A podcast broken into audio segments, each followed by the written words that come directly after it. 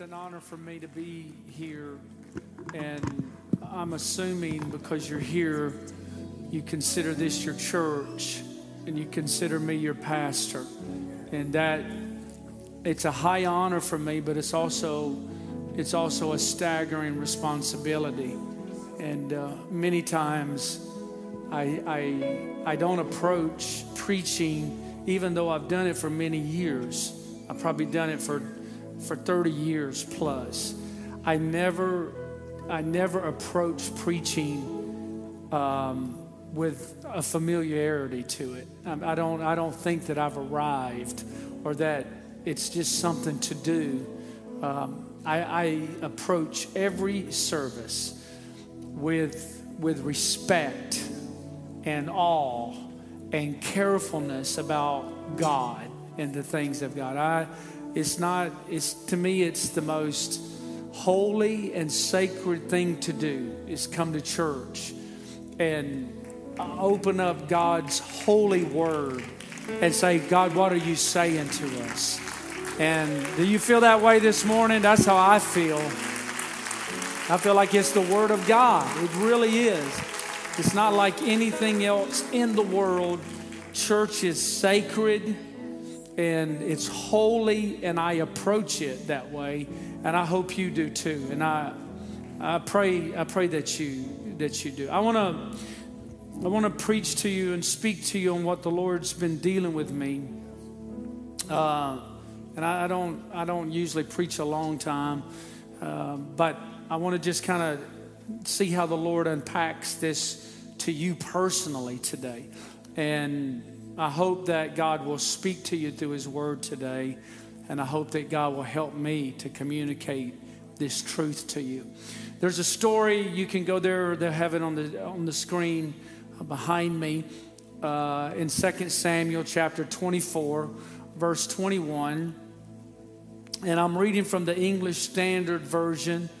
Um, they, they have that here on the screen. How many of you uh, how many of you have your Bible or you have a tablet or you have a device or how many of y'all just trust the screen? Like, why, why would I, you, you're like, Pastor, why would I bring my Bible? You put it on the screen. Well, sometimes the screen will go down.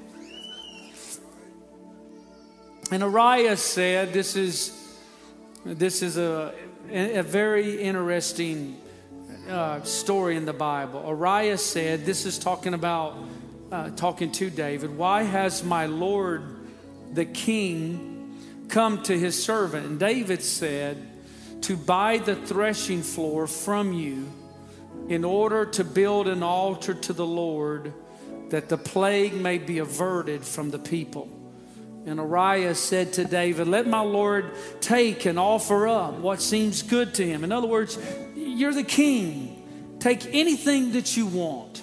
You're, you're, you're, this is your kingdom. This is your domain. He goes, and Uriah said, Here's the oxen for the burnt offering, and the threshing sledges, and the yokes of the oxen for the wood. All this, everybody say, all this. O King Araunah gives to the king. And he said, Just look around the farm. You look at the bulls and the goats. He said, carte blanche. It's all yours. Just say the word. And Uriah said to the king, May the Lord your God accept you. But the king said to Araunah, No, but I will buy it from you for a price. He said, I will not offer burnt offerings to the Lord my God that cost me nothing. So David bought the threshing floor and the oxen for 50 shekels of silver, and David built there an altar to the Lord and offered burnt offerings and peace offerings. And so the Lord responded to the plea for the land, and the plague was averted from Israel. I will not offer burnt offerings to the Lord my God that cost me nothing. And I want to I want to talk to you a little while this morning on this.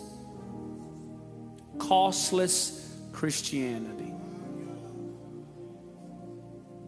Costless Christianity. Amen. Amen. Clap your hands to the Lord just because God is good. Amen. Amen. You may be seated. Thank you, Lord.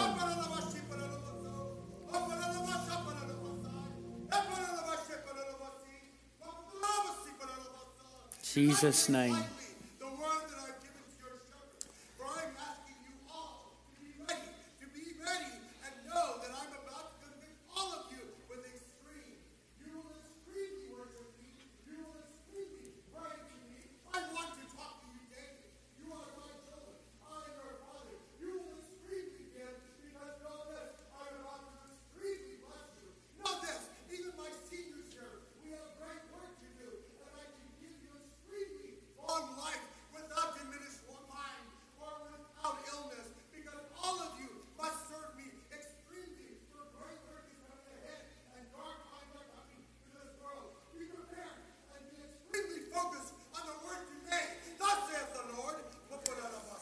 Let's clap our hands to the Lord this morning. I, I think, I believe that this is not just a church uh, problem, but it's, it's an epidemic around America.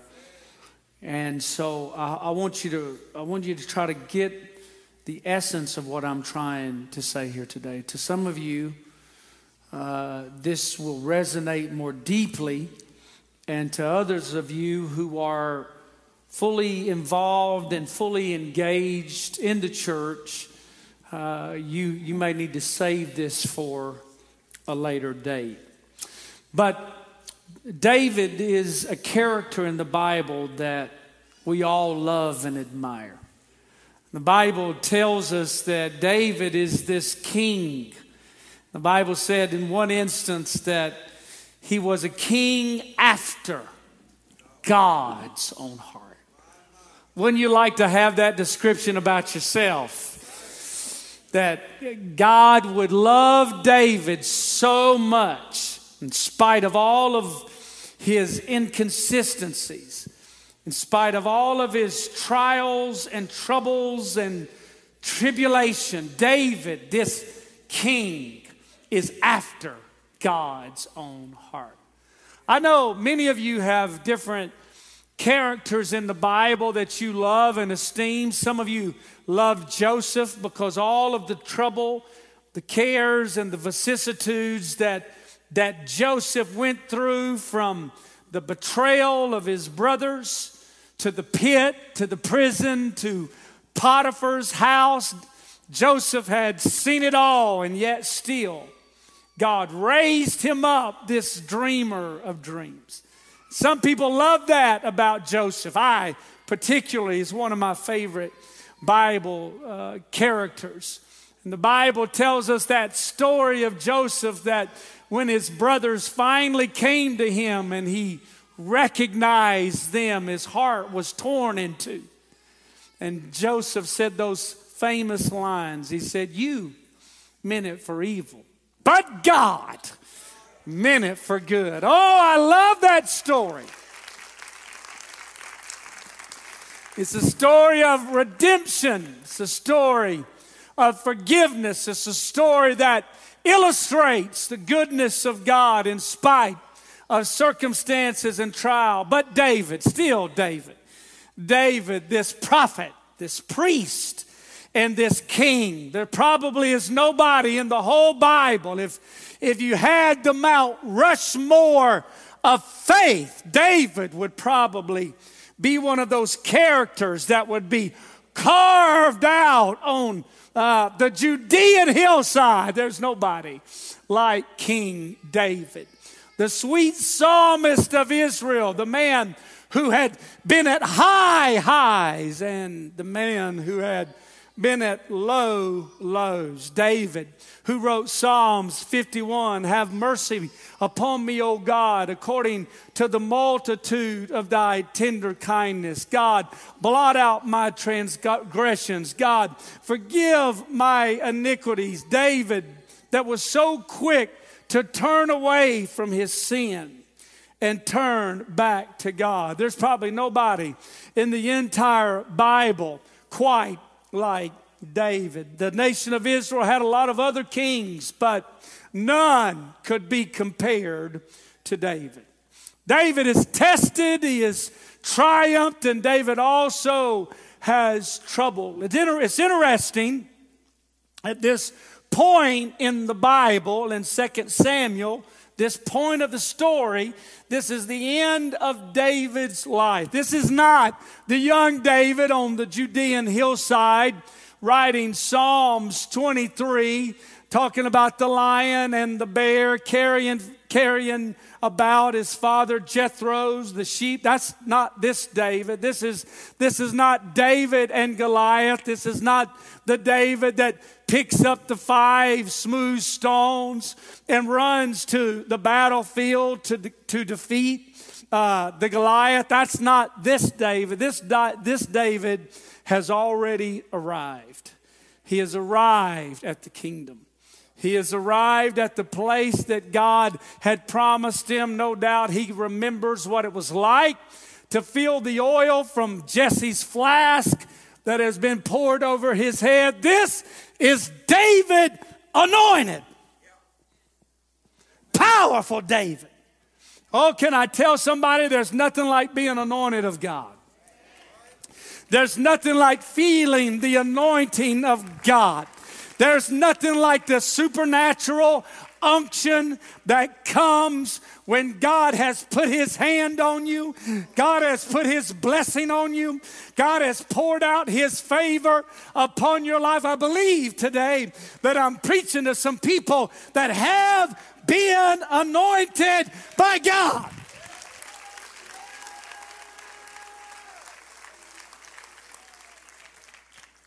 David is king. David is the anointed king. And he had, God had told him in 2 Samuel 2 and 1, in the very introduction, the Bible said that David inquired of the Lord. And I think that that is still important today, ladies and gentlemen. I don't think you ought to make decisions without inquiring of the Lord. I don't think you ought to just pick up and move across town or across, na- across the states and just take a job without inquiring of the Lord. I want to tell somebody that we need to get back to asking God what God thinks about every situation in our life. Everybody say, inquiring of the Lord. I don't think that it's wise to make decisions without inquiring of the Lord. I don't think it's wise to just go into partnerships and allegiances with other people unless you've inquired of the Lord. I think you need to be careful what voices you allow to speak into your life and to direct your paths and your footsteps without inquiring of the Lord. And I want to tell Revival Church on this Sunday morning don't you listen to everybody that's got an idea.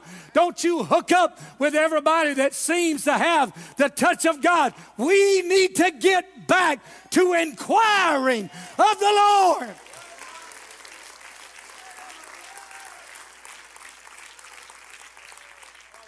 I've seen people I've seen people pick up and move all the way across to another state. There's not even a church there. They'll pick up and move and change jobs because of 75 more cent or two more dollars and miss church on Sunday and miss church on Wednesday and miss every opportunity to be connected to a body of Christ or move up to the mountain somewhere and lose their spiritual growth. I'm going to tell you what that tells me. They did not inquire of the Lord. The Bible says that David inquired of the Lord, Shall I go up into the cities of Judah? And the Lord said to him, Go up. And David said, I, I know you want me to go up, but I need to know exactly where you want me to go. And he said, I want you to go to Hebron. And it was there in Hebron that David was anointed king of Judah. Now think about this. Everything that David had accomplished here in 2 Samuel. He is at the zenith of his strength and power and anointing. He has been anointed. Everybody say, He's anointed. He's had victory over Saul and all of his enemies. He has conquered all of Jerusalem. He has brought the ark back. They have celebrated that the ark of the covenant was now back with him. He has defeated the Philistines and the Moabites and the Edomites. He has restored Mephibosheth back to the king's table. David has triumphed. Politically, he has triumphed. Militarily, he has triumphed. And spiritually, he has triumphed. It has been clear and evident that God's hand had been on David. How many of you want the hand of the Lord to be on you?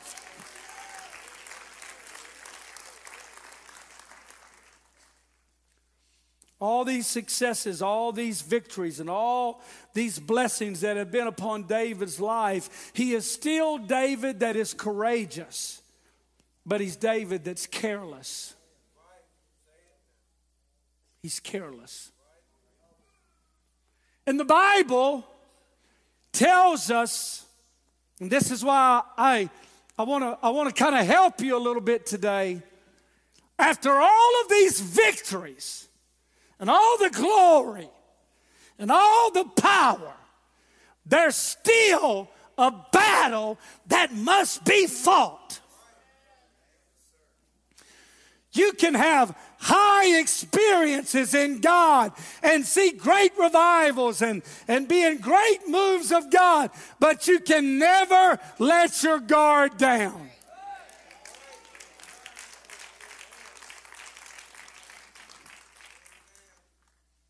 And the Bible tells us that after all that all of this, this is this is um, unbelievable to me.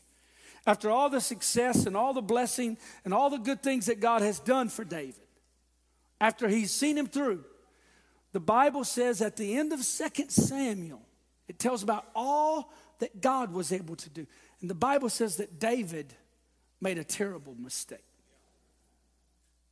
The Bible said that he numbered the people of God.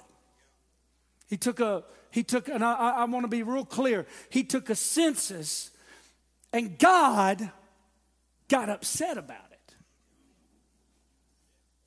God was upset that David had numbered the people of God.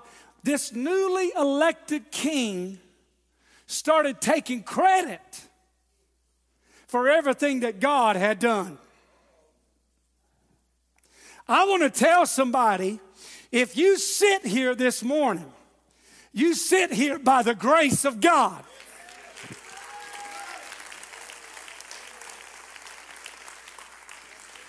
You sit here because of the mercy of God. You sit here because of the goodness of God. It's not about how smart you are. It's not about how educated you are. It's not about how great you've been. You cannot take the credit when you need to give God the glory for everything He has done.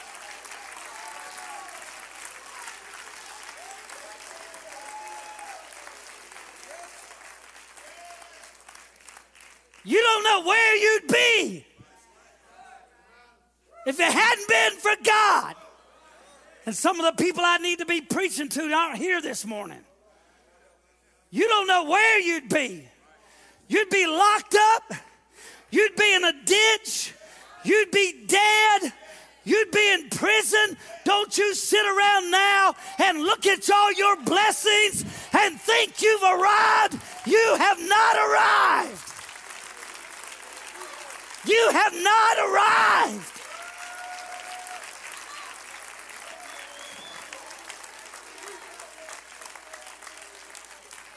This church, as good as it is, you are not all that.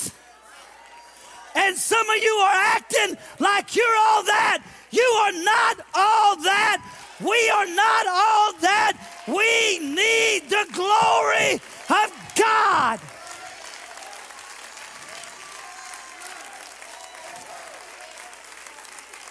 I don't care what your last name is. I don't care how long you've been in this church. I don't care if you got a degree, a master's, or a PhD. It, it is all because of the goodness of God.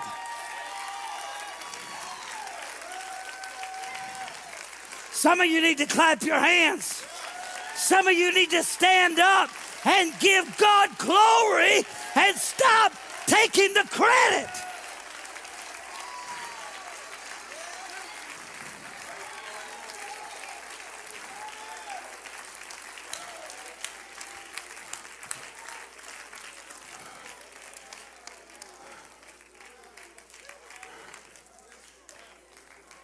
Well, I'm just going to put a, you know what David was saying? I'm just going to put another notch in my belt. I'm going to number them because I want you to look around at how successful we are. And there's a little bit of that spirit that's been creeping through our church the last three or four weeks. Uh, revival. Church. You ain't that. You ain't that. You ain't that good. You ain't that smart. You ain't that perfect. You ain't that holy. You ain't that righteous. And I'm going to tell you if some of you don't get some humility about you, God is going to humble you. God is going to humble. You better be careful. You better walk with humility. You better get your head down and say, It's all you. It's all you. It's all you. I live, I breathe, I move because of you.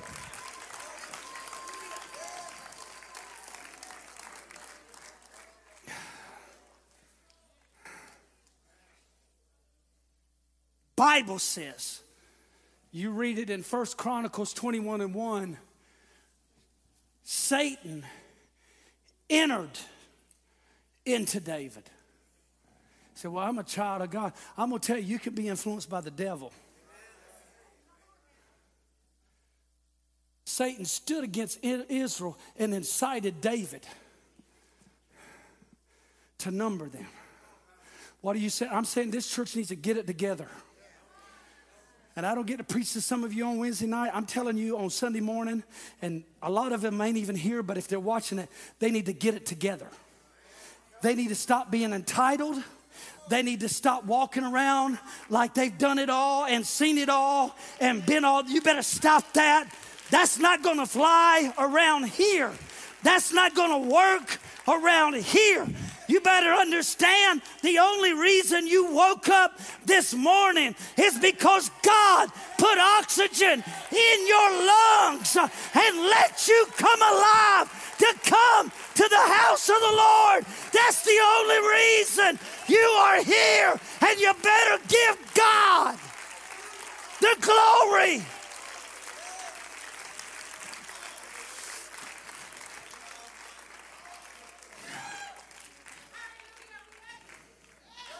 This church has been sitting back,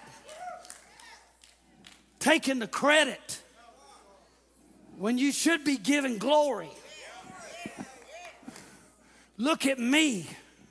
Look at my stuff. Look at my blessing. You know what I've been praying? God, if they don't have humility and if they don't support your work, take every blessing from them. Because when your blessing becomes a curse, you don't need it in your life no more. And some of you, have been so blessed, and I preached it. The only reason you're thinking like this, I preached blessing. I preached that God was going to bless you, and God did bless you, and you took a selfie and said, Look at me. Look what I did. Look at how smart I am. Look at how educated I am. Look what my hand, I'm going to tell you, it won't your hands that blessed you. It was the goodness and the mercy. Every good and perfect gift comes from above. It was God all along.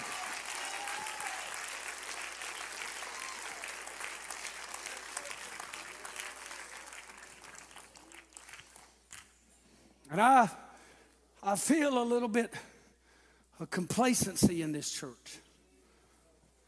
I feel a little bit of an arrival mentality. We've arrived. You arrived all right, but it's not where you think you arrived. You need to check yourself. God is sending me and tell it. You know how I preach on Sunday morning. You know that I, I preach faith, miracles, signs, but God has sent me to tell you that you need to get your priorities in alignment. You need to get your priorities in order and you need to stop talking about yourself all the time. This is not about you, this is about God and His kingdom and this city it's all about Him.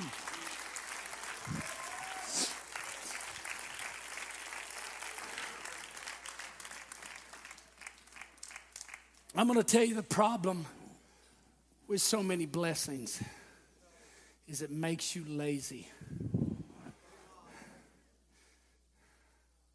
When you didn't have nothing, you were hungry. When you didn't drive the nice car, you were hungry. When you didn't know where your next meal was going to come from, you prayed then. But now, because you got a little, you're a little bit comfortable and you got some blessing and you, and you got a little money in the checking account, you forgot what it was like when you didn't have nothing and you were homeless. I, I've been there. I've lived under park benches. I've couch surfed. I'm going to tell you what, I hadn't forgot about it. I hadn't forgot that if it had not been for the goodness of Jesus, if it had not been for his mercy, oh, where would I be? And I can't get people to come to church one Sunday.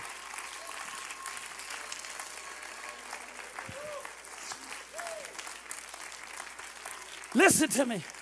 I don't have a bad spirit, and I know we got guests here. I would not call myself a Christian if I came one Sunday out of four. You're a liar. It's not true. Oh, I'm a, I'm a part of a revival church. No, you're not. You're a part of your church. And that might be on the soccer field or the baseball field or at the park. I'm to tell you, when you didn't have money, you didn't take two. And I believe in vacations. But when you didn't have any money, you didn't take a vacation every other week.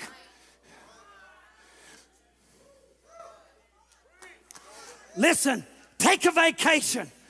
Do it. Get rest. Relax. I want you to do all that. But I'm going to tell you, some of you are gone all the time. You don't come to prayer meeting. You don't fast. You don't join a life group. You barely come on Sunday morning, and the Lord is grieved about it.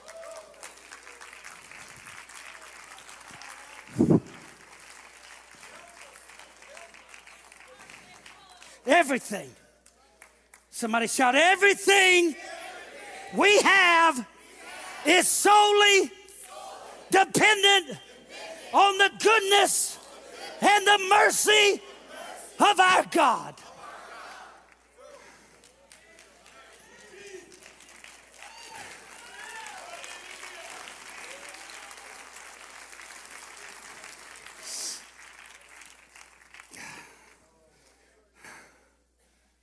I'm tired of people that complain, but they don't contribute. They complain. I don't like this. I don't like that. I don't like that. I don't like this. This is too loud. That's too many cameras. I don't like that color. I don't care what you like. And I'm old enough not to care. I'm not being cavalier and I'm not, I'm not being cocky. I'm not, I'm not, I'm just telling you. There's a lot at stake here, ladies and gentlemen. There's a lot at stake here. There's a lot of people in this city that's at stake, and we need to learn Every good thing comes from the Father above, in whom there is no variableness nor shadow of turning. God is responsible for every blessing, every success, every outcome, every reward. You and I only have them because of the goodness of God. Yes, we work hard, but God provided the resort. The horses is made ready, but victory comes from the Lord.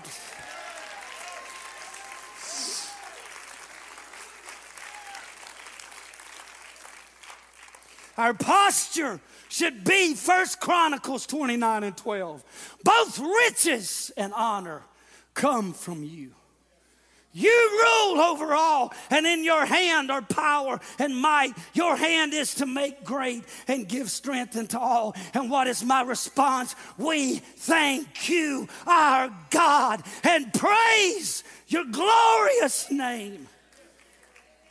It's the only right response to the goodness of God. But that's not what I'm preaching about. I'm preaching about David and his repentance and his redemption. The Bible says that after he had numbered the people of God, the Bible says in 2 Samuel 24 and 10, that the Lord's judgment came against David, and David's heart struck him. And he said, I have sinned greatly in what I have done. I have I've, I've acted foolishly. And the Lord said, Okay, I want you to pick your consequences. You decide, David. You want what do you want? Do you want do you want a famine to come into the land? You, want you want to pick the famine? Or do you want to pick being invaded, being on the run from your enemy, seven years of famine, three months of running from your enemy, or three day plague? And David said, Oh God, you are gracious and you are merciful. Let me fall into the hands of a good and gracious God. And just like that, 70,000 people died. And David builds an altar to the Lord prophet, the priest came to David in 2 Samuel 24. And the Bible says that he came to David and said, David, the answer to what you're doing is build an altar. Raise up an altar. It, it amazes me. The people that have been in the church for years and years and years never come to the altar anymore. I'm not talking about new people. I'm not talking about guests. I'm talking about people have been in the church 10 and 20 years. They never come down front to this altar. I've heard churches that don't even have an altar call anymore. They don't even. Gad said, David, what you need to do is you need to build an altar. I want to tell you, ladies and gentlemen, you need an altar.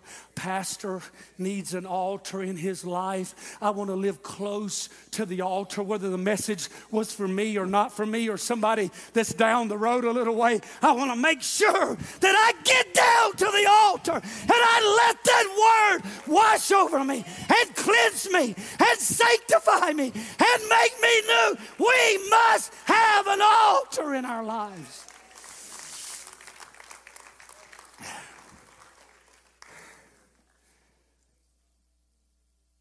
That threshing floor of Araunah had a rich history and a rich future because that was the place that Mount Moriah was on. That was the place that Abraham offered Isaac, and that was also the place that Jesus died on the cross. And I, am I'm, I'm coming to what I want to say to you. Araunah said, Here, it's free, doesn't cost anything. Out at pasture. Look. There's bulls out there. There's lambs. You're king. In this redemptive act of time, this is the last chapter of David. It's over after this. Look out there, King. Take whatever you want. It's free. David says the words of this text that have been in my spirit. I can offer God something that didn't cost me nothing. And I think about what's going on in our church and other churches. People want something for nothing. I want the blessing, but I don't want no burden. I want the passion of revival church, but I don't want to pay the price for it. What we need is to understand, ladies and gentlemen, that Christianity it has cost attached to it. Oh, that's that's not a popular message. No, but it's true. Do you want the American gospel or do you want the biblical gospel?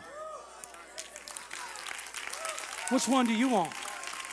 Which one do you want? Oh, I want an American gospel. That's easy. There's no Calvary. There's no price. There's no commitment. There's no sacrifice. That's an American gospel. But that is not the biblical gospel. There is price and sacrifice and commitment that it takes to be a Christian. Raise your hands all over this place right now.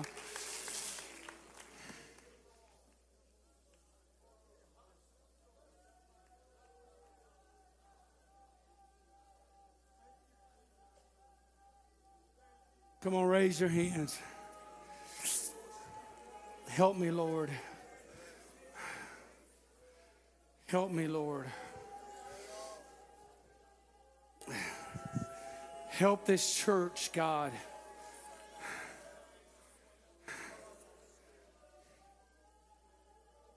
Help me to help this church.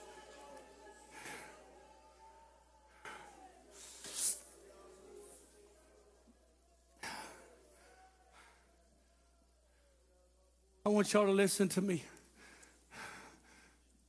Praise costs something.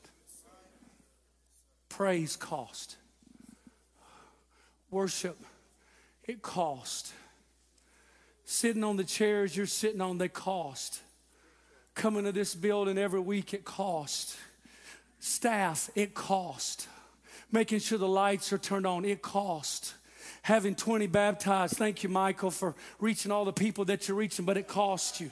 It cost you. I know that it cost you. paid a price for it. Oh, I, I, I, want it. I want it for nothing. I want the target gospel. Expect more, but pay less. I'm going to tell you, that's not going to keep us going into the next decade. We need everybody to get on board and pay the price that it takes. I will not offer God something that does not cost me something.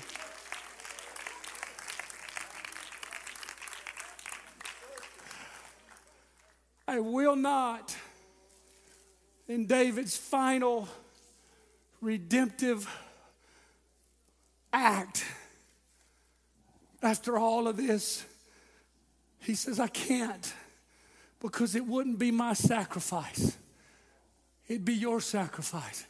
And some of us have been living off the sacrifices of the dead, Brother Powell.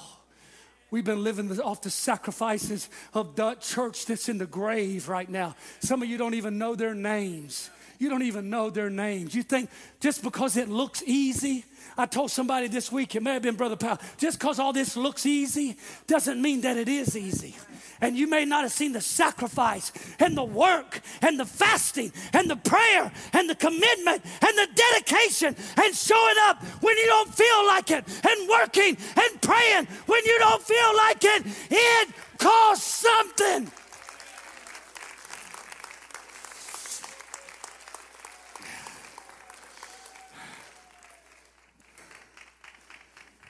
And if you're going to live for God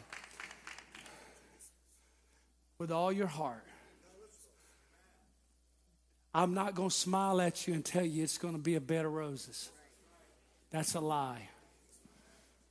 I'm not going to tell you that everything's going to be all right. It will in this it will in this life or the next one. I'm not going to tell you.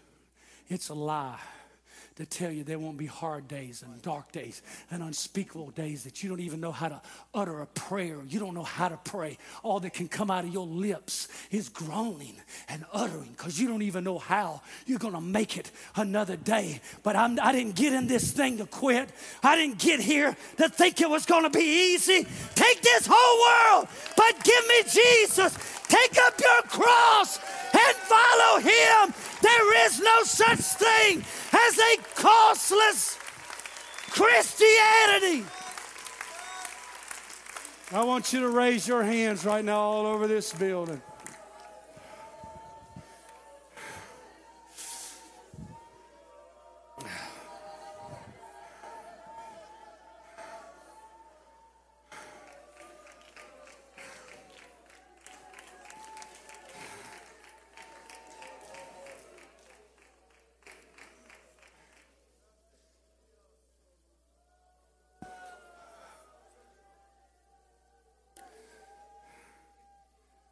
I ask you, how long are you going to let somebody else pay your way?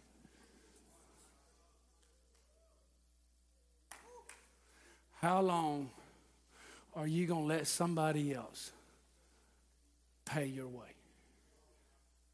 And some of us that are here and some that are not here, you're letting somebody else pay your way. And you're living off the price of somebody else's commitment and somebody else's sacrifice. And I'm praying today, I know this is a strong word, but I'm praying today that the spirit of David and the spirit of what I preach will rise up in you and that you'll go all in and that you won't expect something for nothing or to let somebody else do it. No, no. You say, well, he's preaching to somebody down the pew from me. No, no, no. I'm preaching to you. I'm preaching to, I listen, I don't care how old you are. I don't care what your pedigree is. I don't care how much money you got or you don't. That doesn't influence one thing that I'm, I don't care if you're rich or you're poor as Job's. I don't even care. What I do care is that you go all in. Uh, you go all in. You go all in. You go all in. We, we cannot do it just existing without everybody going all in. I want you to stand all over this building right now. Raise your hands to the Lord. Raise your hands to the Lord. Moms and dads, elders, young people people that can tithe, people that can give sacrificially, people that know better, people that know, you know better, you know, you know, I'm not. David said, No, no, I'm king, but I can't give God something that doesn't cost me something.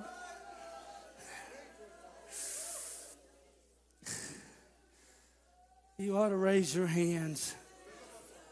You ought to lift your voice.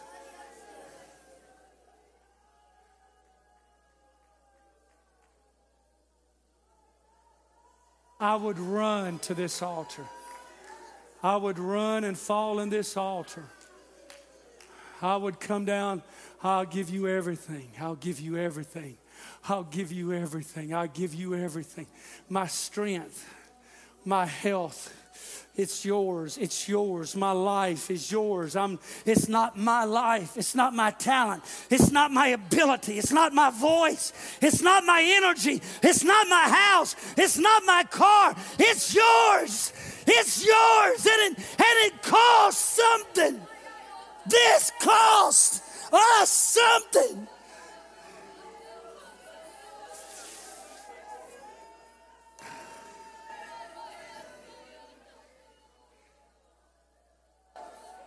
Cost me my health. It cost me my strength. It cost me my energy. It cost me Mother's Day and Father's Day. It cost me everything.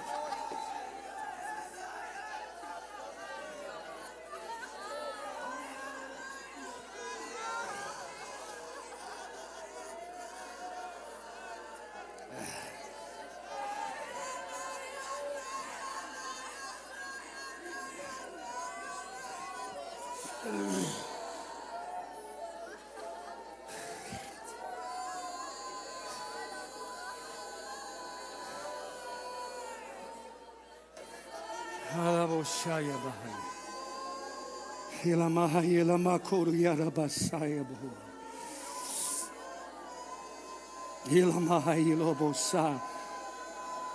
Hilamosa. Put it in this church. Put it in this church. Put it in this church. Put it in the first generation. Put it in the second generation. Put it in the third generation. It costs to be here. It costs to be a Christian. It costs. It costs. It costs.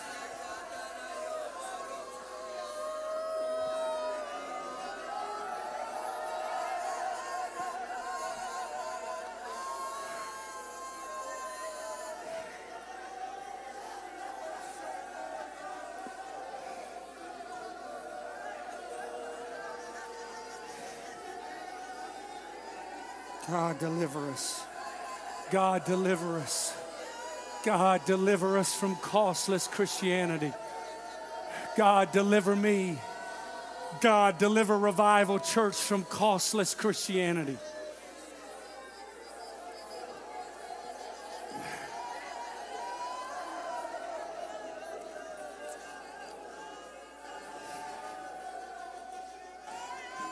Oh, come on. What do I got to do? I can't offer God something that don't cost. I'm tired, I'm weary, but I'm praising. I'm giving you my best. I'm struggling, but I'm here. I can't give you something that doesn't cost me something.